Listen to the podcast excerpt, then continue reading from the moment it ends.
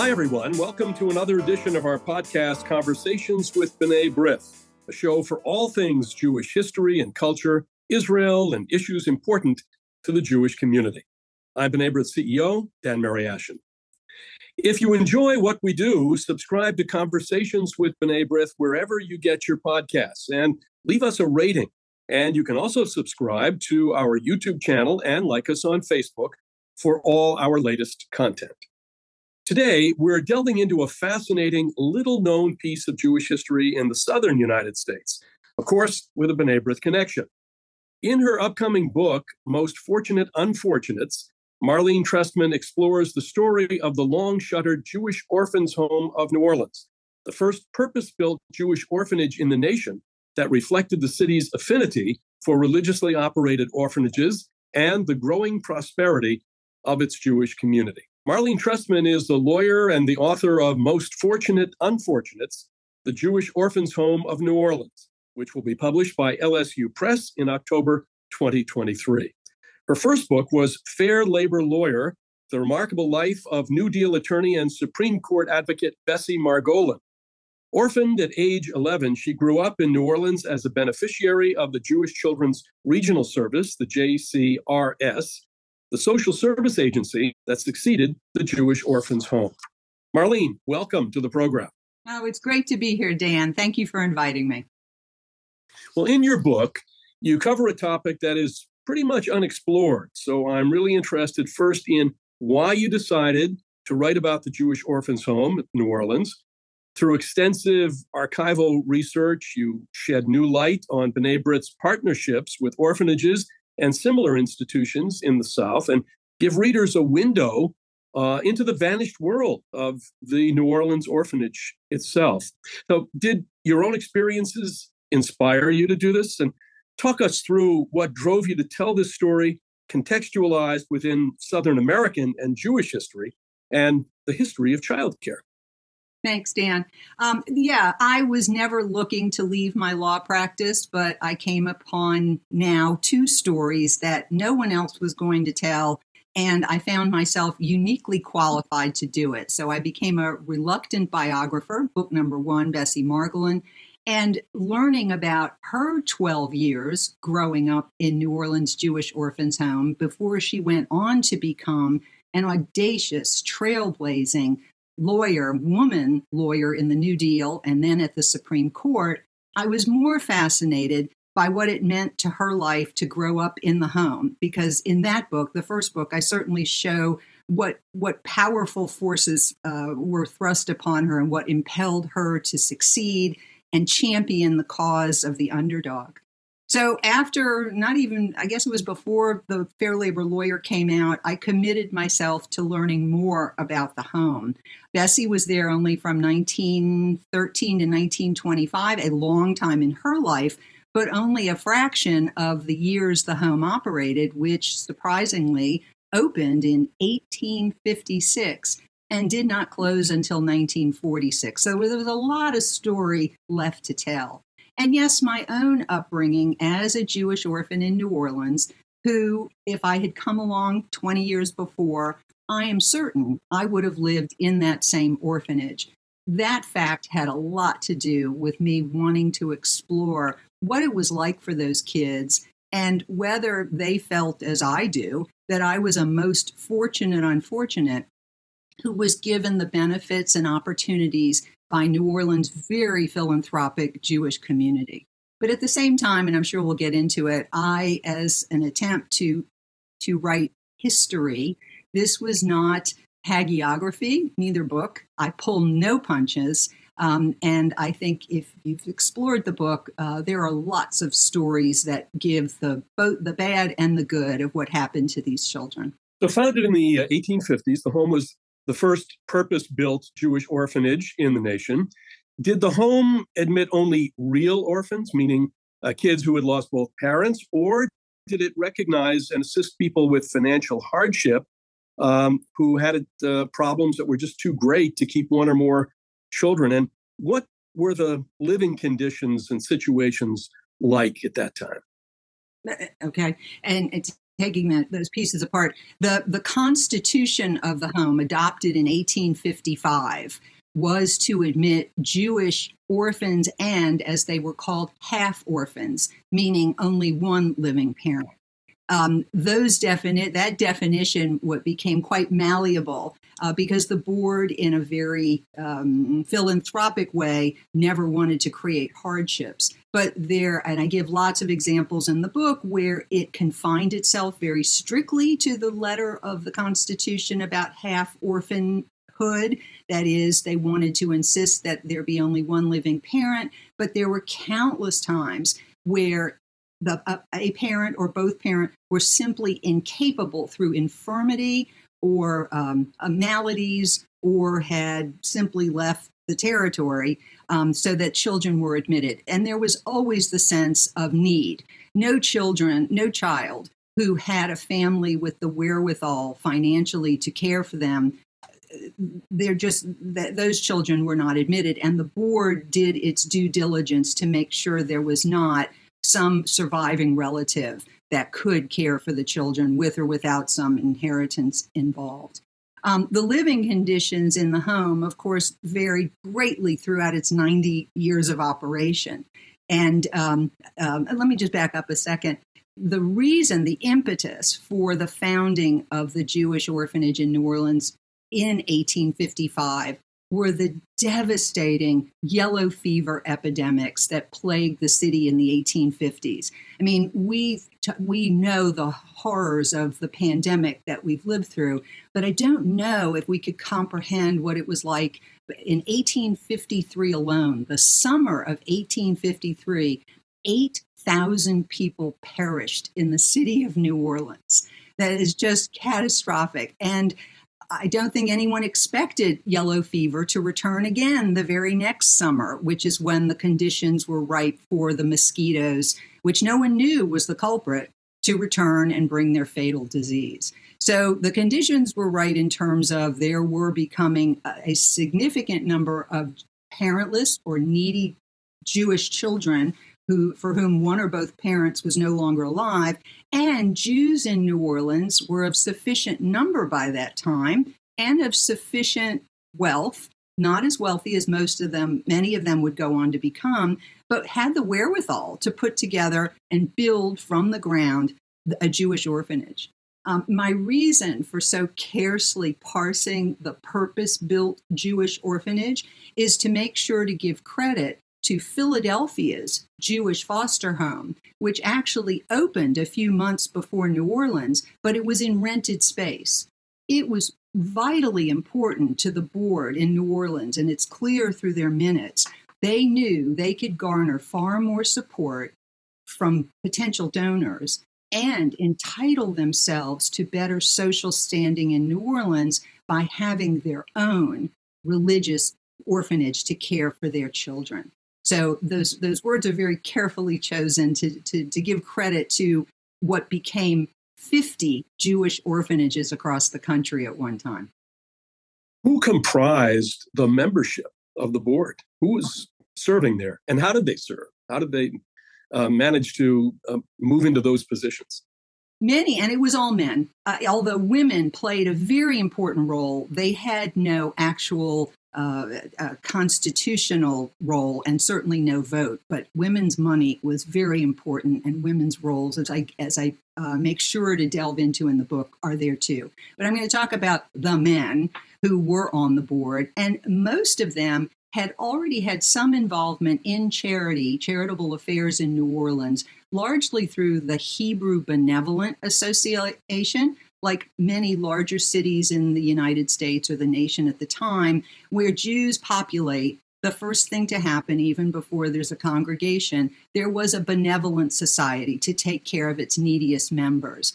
And for some time, New Orleans Hebrew Benevolent Association and its auxiliary, the Ladies Hebrew Benevolent Association, was able to take care of the needy but the yellow fever epidemics overwhelmed any ability of that those organizations to do that.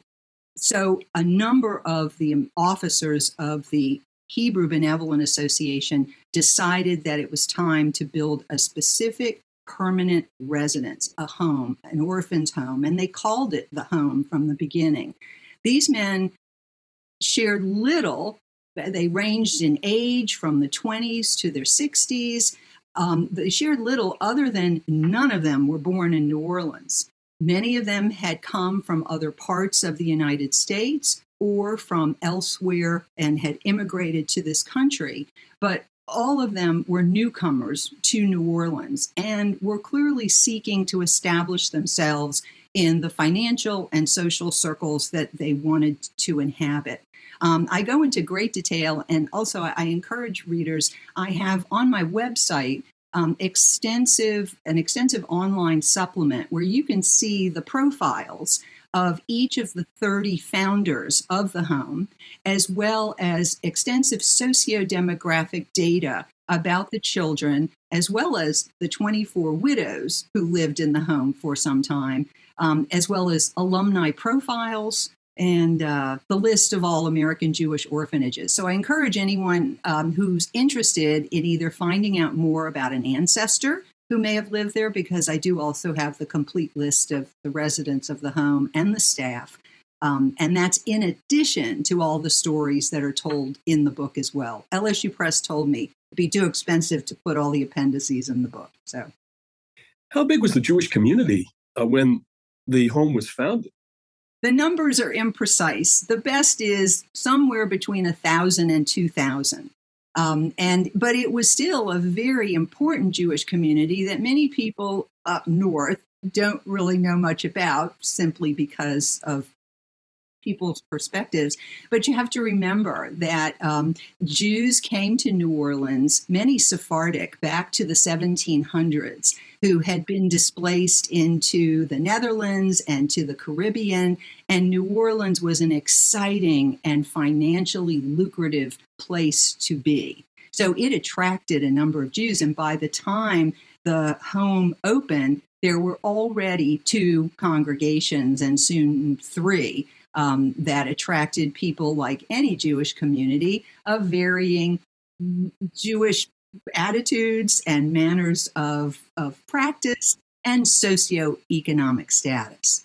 Now, the orphanage was established for nearly a decade before it forged a partnership with B'nai District 7. B'nai always was organized on the basis of geographical districts. And within those districts, there were councils and B'nai B'rith lodges, it would be pretty logical to assume that institutions for parentless children proliferated uh, during the Civil War, uh, where and when there was so much deprivation and casualties of war in the South. But surprisingly, uh, the Jewish uh, Orphans Home was founded a decade before that ended. So, what uh, what do you think at that point was B'nai B'rith?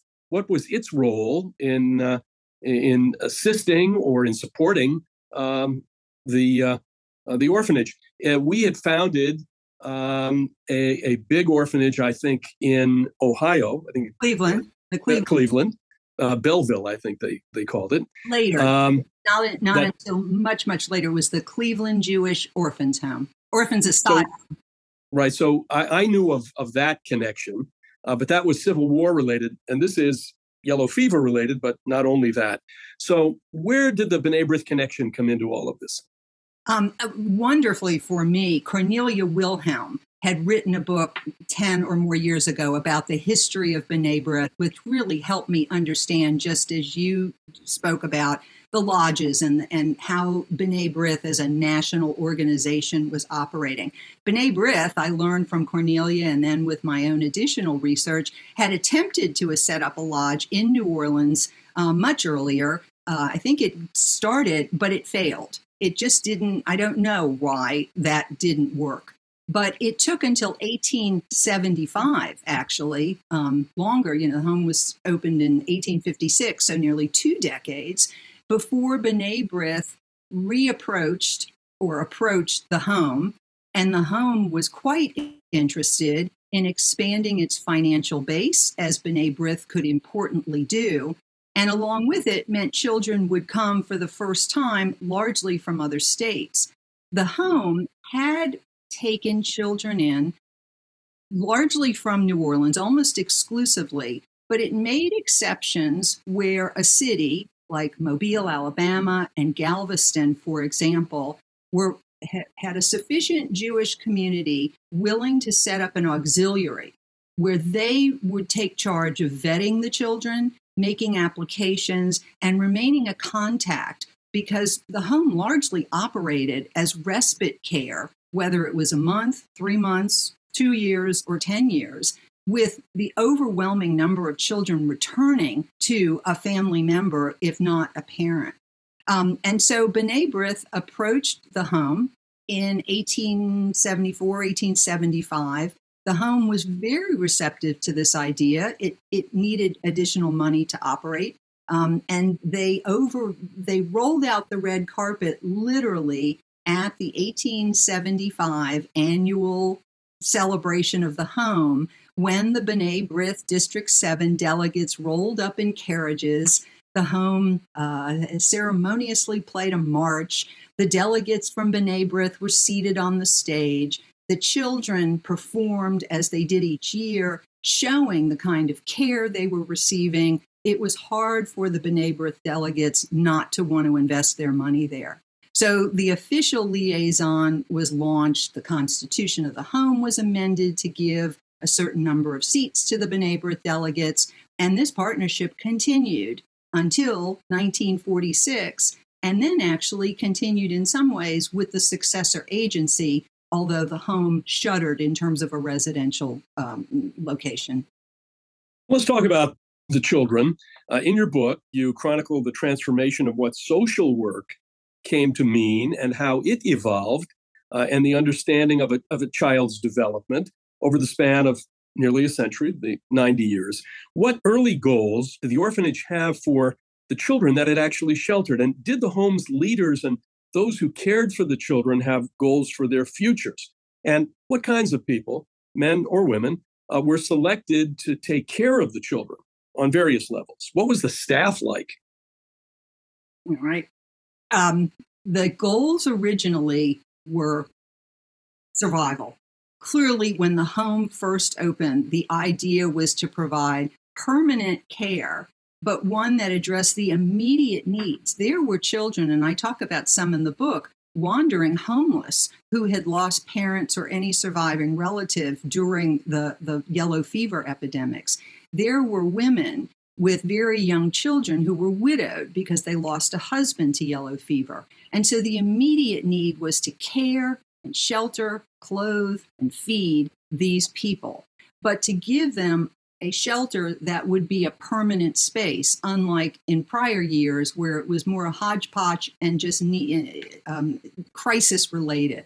So, but it's quickly morphed into wanting to make sure that anyone who left the home, especially the children who left the home, did so with the capacity. And this was a term that became more popular later, but they had the capacity be, to become the architects of their own future. In the early years, there was simply there was a matron, a woman who was under the complete control of the board and the wives of board members who were given honorary positions as honorary matrons who oversaw this one staff person entrusted with the well being of the children. Now, these matrons, and there were about five or six of them, and they're each detailed in the book, were either single or widowed.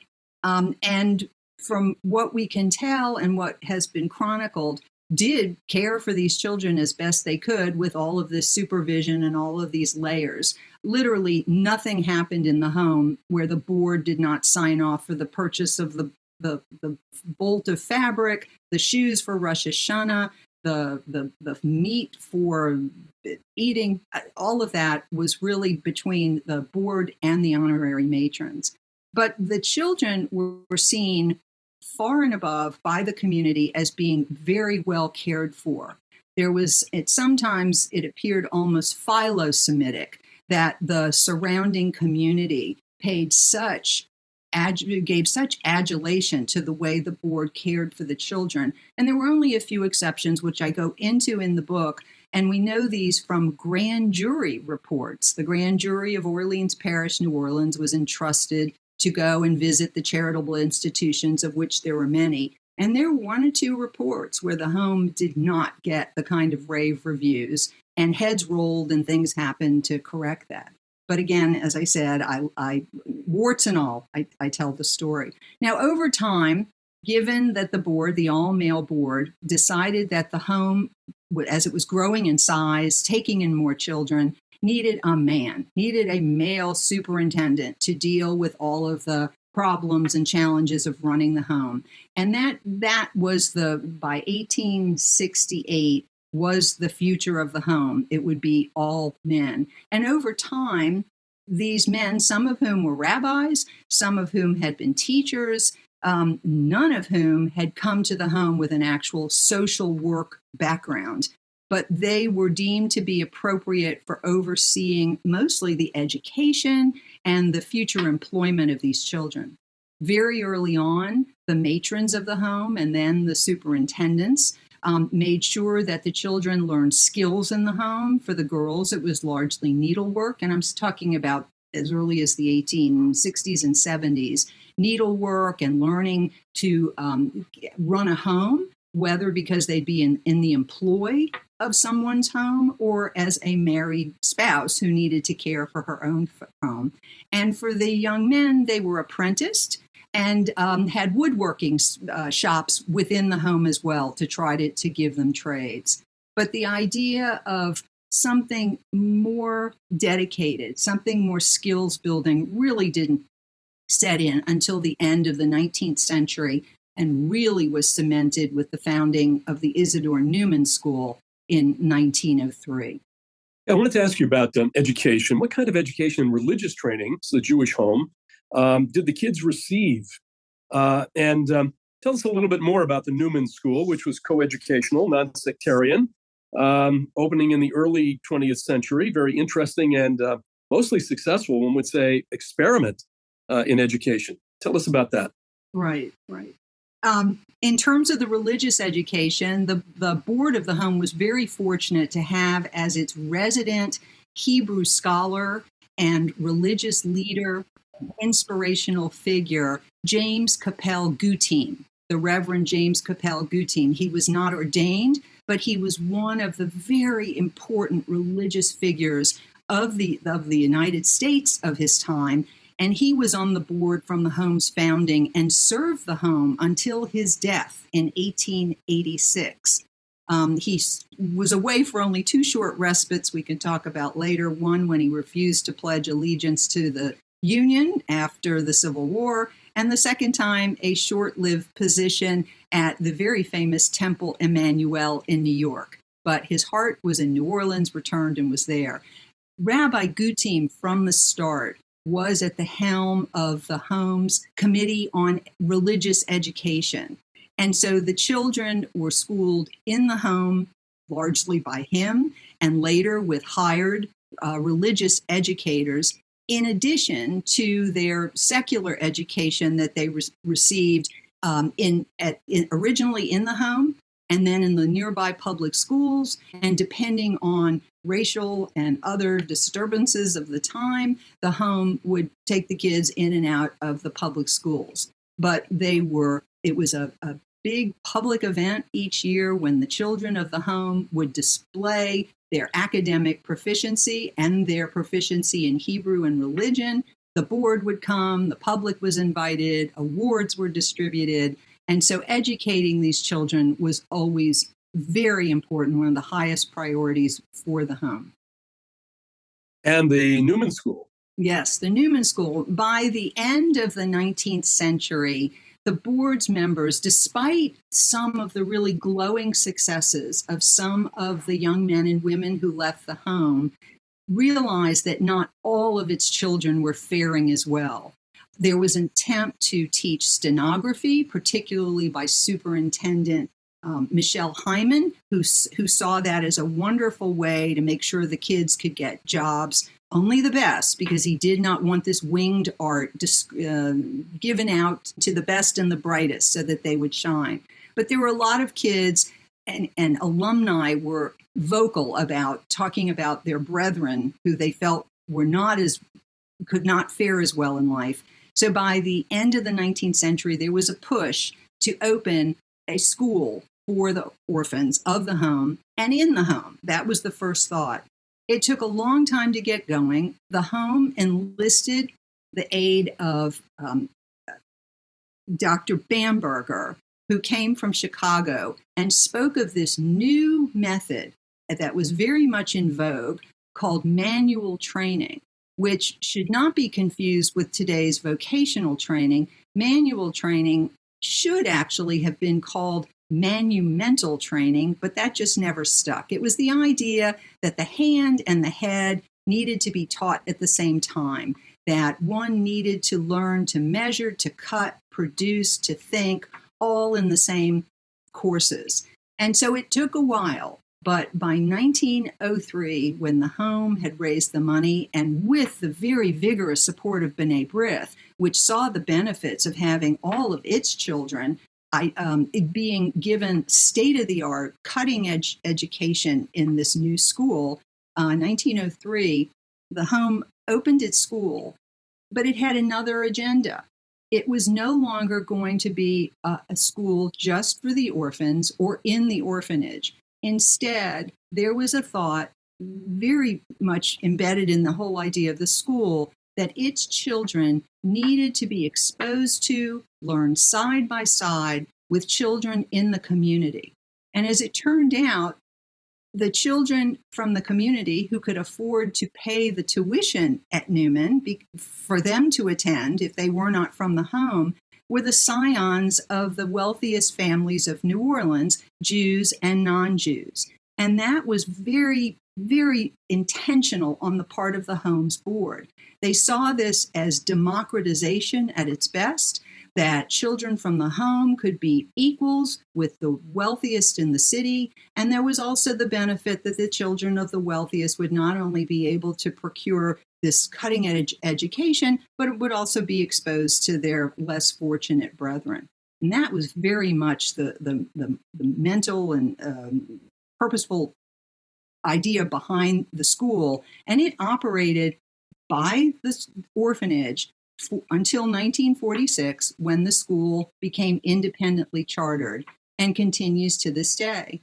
Interestingly enough, when the school was independently chartered, the home insisted, and the constitution of the school, or the charter of the school, has a provision that said that any child who before would have been a ward of the home, and of course would have gone to Newman as of right, would not be denied admission for lack of tuition as long as they could pass the entrance exams.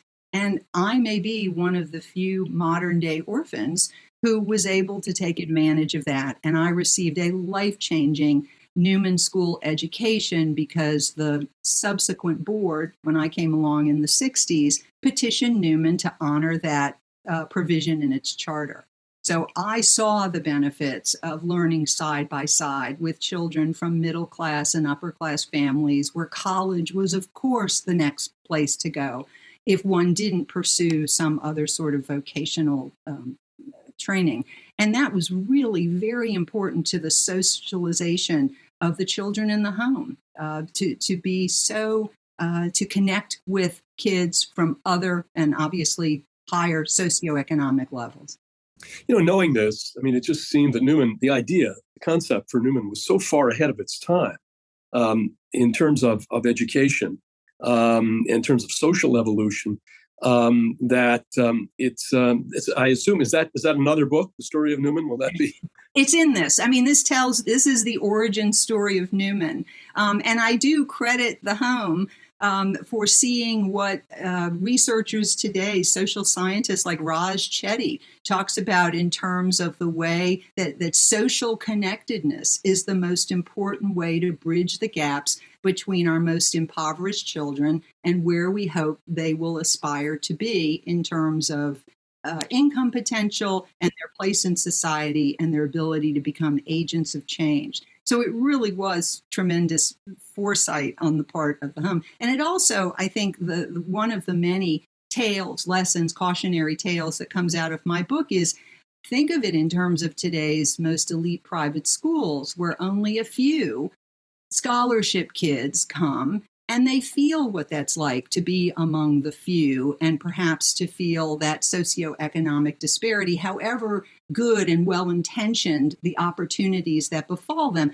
It, it, it's wonderful. Newman put that on its head, where it was the neediest children, Jewish children, and we're only talking white children at all because this was 1903 New Orleans, but that the neediest Jewish children of the community had a right to attend one of the finest schools of the city and it was the children of the elite classes who had to pay and had to you know ad, uh, apply to get a space to go there so it, it, it, I, I think that's a wonderful notion and, and should be thought provoking for anyone who's looking for socioeconomic diversity in, in, in schooling.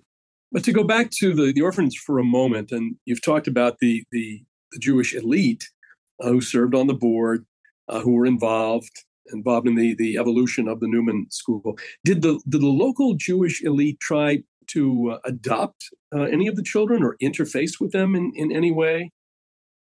Um, the interfacing is was also very intentional long before this idea of of having the children of the home learn side by side with the children of New Orleans elite, Jewish and non-Jewish.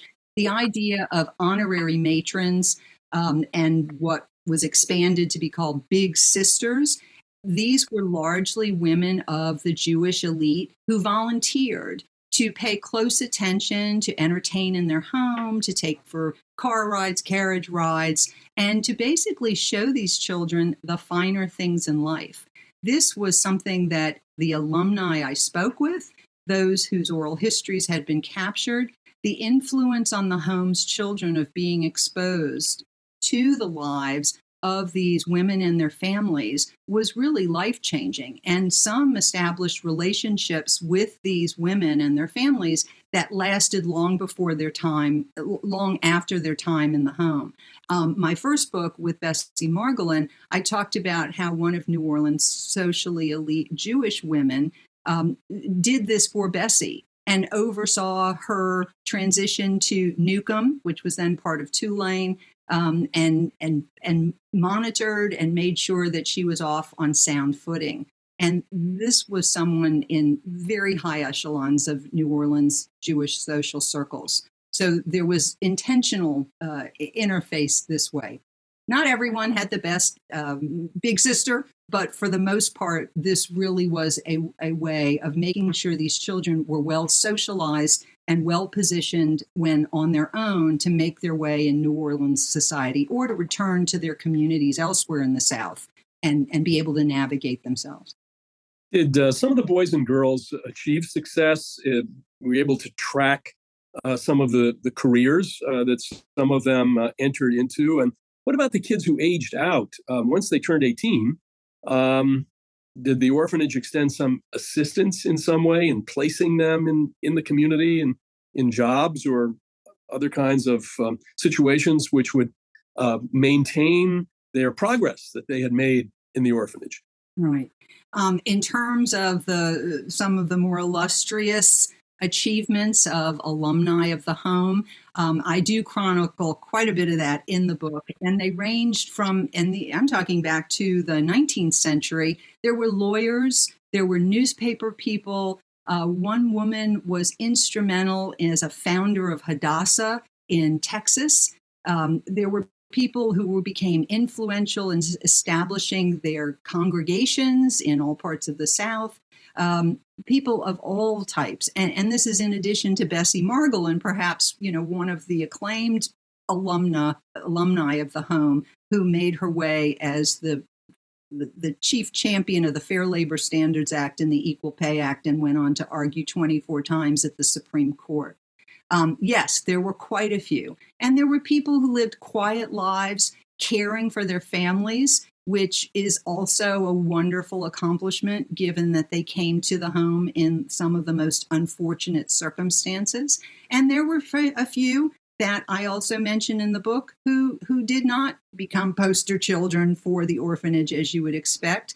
Uh, one gentleman who was the fifth child ever admitted to the home went on to become a drummer in the Confederacy, left a trail of bankruptcies in hotels in Baltimore and elsewhere, um, and uh, made his fame by a million dollar jury verdict at the turn of the 20th century against some of the largest railroad tycoons of the country. So he was a little bit more infamous. Um, and I did try to track them because not all of these people mentioned the home when when they achieved their height or in their obituaries. Many did. It was considered a badge of honor for many alumni of the home, but not in all cases. There was a second part to your question uh, I'm forgetting. Did once they turned 18 and they aged out, um, did the orphanage or the board provide any kind of um, I don't know a safety net necessarily, but kind of assistance to them uh, to uh, move on into the larger world? Aftercare was the term that became more popular closer to the end of the 19th century. Um, and 18 is actually quite a high age for the 19th century. 13, 14, and 15 in New Orleans, certainly, um, by that point, children were expected to be beginning to earn a wage, either as an apprentice in a profession or in some other capacity. But there, the home did not have a steadfast age at which it necessarily discharged children. Sometimes, when the home got more crowded than it could bear before it enlarged, it often turned and looked for surviving parents to recoup re, to reclaim their children simply because the needs of incoming children were great but there are lots of cases where children children remained in the home or worked there into their 20s so and that was into the early 20th century. Um, but in the 20th century, graduation from high school was usually seen as the discharge point, but again, only if there was a B'nai B'rith Lodge or a parent or a relative that to whom the child's care could be entrusted and overseen. There was very little in terms of uh, official, formal statistics and review of seeing where all of the children went to. There was talk, more and more talk about doing that. Aftercare became something that was more of an intention intention program in the 20th century and the home did establish what it called non-resident wards particularly where someone had graduated from high school and just needed a little support whether it was payment or for lodging in a boarding boarding house in a boarding house the home approved. So they were still under the auspices of the home but were either going on to college as many of them did. Bessie margolin for example became a non-resident ward when she went to newcomb and then tulane. Um, and once she graduated from tulane with honors on her way to law school she was formally discharged from the home of course, we can't uh, forget about the need for recreation and culture. I want to talk about that as well. Were there sports teams, uh, theater groups, uh, music education? Um, and then there was the all important uh, Mississippi summer camp, too. Uh, it seems that the camp furnished the experience that was the most liberating for the children, as summer camps often are. So tell us about that. Absolutely. I'll start with the earliest forms of recreation and its entertainment. Music education appears in the home uh, by the 1870s. Donations of pianos and violins and the children performing at the big annual celebrations was recorded by the newspapers and lauded. And like other Jewish orphanages, by the turn of the century, the home had its band which performed and regaled the city at Mardi Gras parades and in Boy Scout marching parades and other places, and admitted girls, even though they were given separate musical um, instruction. The home band admitted girls by about the 19 teens, you know, neck and neck with suffrage taking over. So lots of that. And yes, there were sports teams within the home.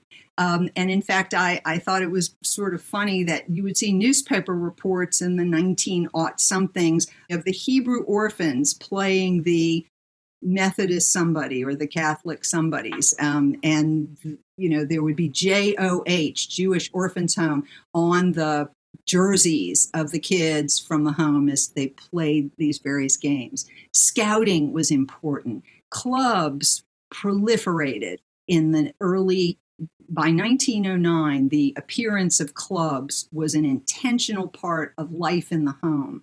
Um, and there was the Brandeis Club, which took on weighty issues and, and, and debated those. And there were clubs for every, every interest that a child or her, his or her friends could come up with to promote. But that was all very insular. It kept the children within the home and a more progressive superintendent who had come to the home. In fact, his background was with B'nai B'rith in its central office and later with the Anti Defamation League. When he came to the home, he sought to disband all insular activities and put the children in the community. So if they were going to play in a band, it was either going to be in the school band or in a community band. If they were going to be in a scouting troop, it was in the community scouting troops, clubs as well. And so it was very intentional and it coincided, interesting, with disbanding and closing what had been this precious gem of a little synagogue in the Jewish orphans' home on St. Charles Avenue and having all of the children of the home assigned to one of the three reform temples that were all in walking distance or a short streetcar ride away from the home. But the insular nature of life in the home ended by the end of the 1920s. In the summer camp? Summer camp. Um, along with the rise of summer camping across the country, and readily adopted by the Jewish community early in its life. By 1917, New Orleans was looking to provide needy children through the Jewish Federation the summer camping activities. And the home superintendent loved the idea. And by 1919, if not 1918, started the Children of the Home first a week, then later two weeks, and by the 1930s and 40s, it was well a month, if not more, of summer camping at Bay St. Louis, Mississippi, which uniformly, by every alum who ever left a record, was the most wonderful experience of their time in the home, just like we know camping is today. Jewish summer camping is, is its own legend. I'm a product of eight years of Jewish summer camping respite for families, especially for kids who often are not coming from the best environments or need outlets and exposure. Um, and so these were just wonderful outlets for the kids. Um, and I think shows the progression of, of summer camping and Jewish summer camping across the country. Well, we have time for just a couple more questions. Uh, and one of them is to kind of tie everything together Take us from New Orleans during the Depression to the last years of the orphanage right after World War II. Um, were orphan children still being admitted? Uh, there at this point there were hundreds of alumni. Clearly, um, were they nostalgic? The, the, alumni about their experience. Um, you've talked about summer camp, uh, and did they support the institution? Were there reunions? How did how did that all work? Right. The Alumni Association of the Home, like other Jewish orphanages, um, the Home's alumni organization was founded in 1891. And it was um, by grateful alum who wanted to pay back their alma mater and also to make sure that any of their brethren, their fellow alums, were, if they um, encountered challenges in life, had a support mechanism. And yes, there was a great affinity, not by all, but huge numbers of alumni turned up not only at the annual events or alumni events, but also those in town regularly attended the Passover Seder in the home. That was considered a big deal. Alumni returned for that with their families. Um, and they would turn, there was alumni uh, kid uh, baseball games on the weekends, on Sundays. That was more in the 20th century alumni in Texas had their own reunions because such a the Texas was the second largest the, the state with the second largest number of children to send kids into the home. A total of 394 children were admitted to the home from Texas alone. Um, and so there was a huge contingent there, largely in Houston. They called themselves XHKs, ex home kids, and had their own reunions very regularly. Many of them spoke about their time in the home, whether they had their own siblings or not. They talked about the joys of growing up with 150 other brothers and sisters. And some of the children of those alum felt that they had dozens and dozens of aunts and uncles as extended family because of the home. And again, not everyone, but many. Um, I realized I didn't touch on something you asked me about before, and that was adoption. Um, it was never the goal of the Jewish Orphans Home in New Orleans, which I think was consistent with most other orphanages, adoption was not a primary goal. It really was to return children when possible to their own families, uh, whether it was married siblings, uh, relatives, or a surviving parent. There were some adoptions, they're chronicled in the book.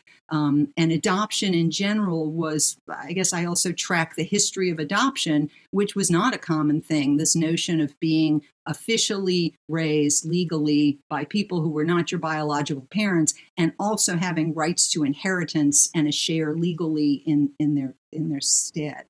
Um, and I've forgotten the second, the rest of the current question. Well, I have I have one last question uh, before we conclude. Uh, you you celebrate the Jewish orphan homes uh, many triumphs and talk a lot about some of its failures too. Uh, what do you want readers to take away from reading Most Fortunate Unfortunates? What are the overarching historical lessons that you hope people will reflect on after reading the book? First and foremost, the book was written largely to chronicle the ancestors of so many descendants who contacted me throughout this book to learn more about their own family members some of whom knew only bits and pieces, and others who supplied me with wonderful amounts. So there's the whole genealogical side that, that's a really important part of the book. And that's why the online supplement is so important to me that people who couldn't make it into the book are chronicled on the website. But the biggest takeaways, I think, from the book, and what I want people to see, are also cautionary tales and lessons.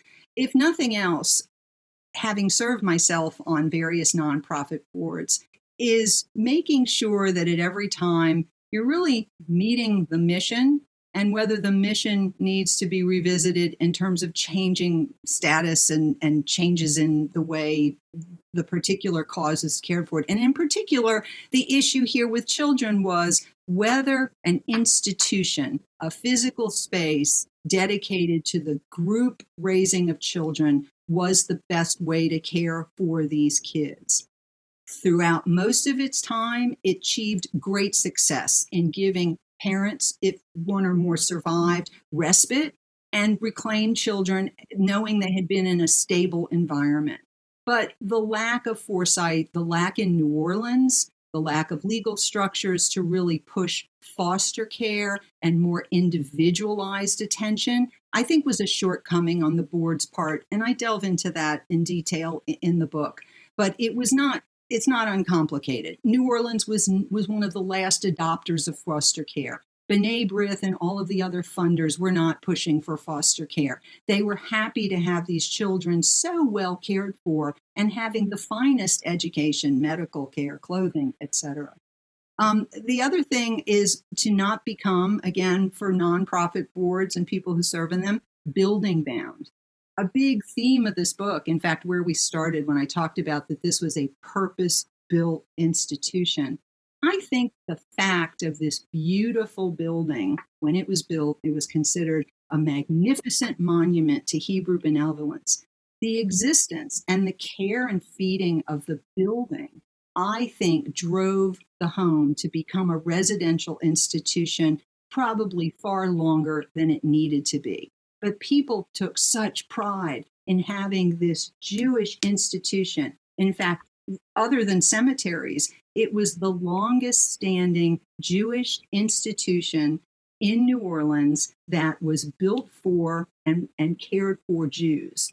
And that was very important at the founding. So to not become building bound, to constantly revisit um, what one's mission is, and to make sure you reevaluate what, what's going on and be transparent about it. The home was great in many, many things, and it also perhaps could have fared better by its children in other ways.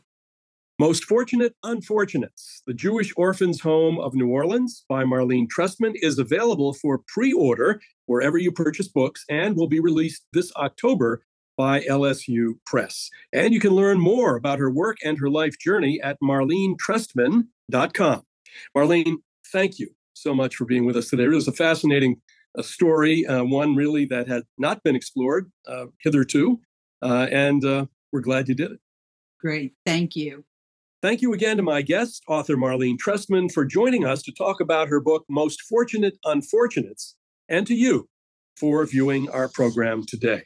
Now, we hope you enjoyed what you've heard. If you did, please share it with others. Post about it on social media or leave us a rating. And for all of our latest content, and if you haven't already, follow or subscribe to Conversations with B'nai B'rith wherever you get your podcasts. Subscribe to our YouTube channel as well, and like us on Facebook. For my guest, Marlene Trestman, this is your host, Dan Mariaschin. Until next time, take care, everyone.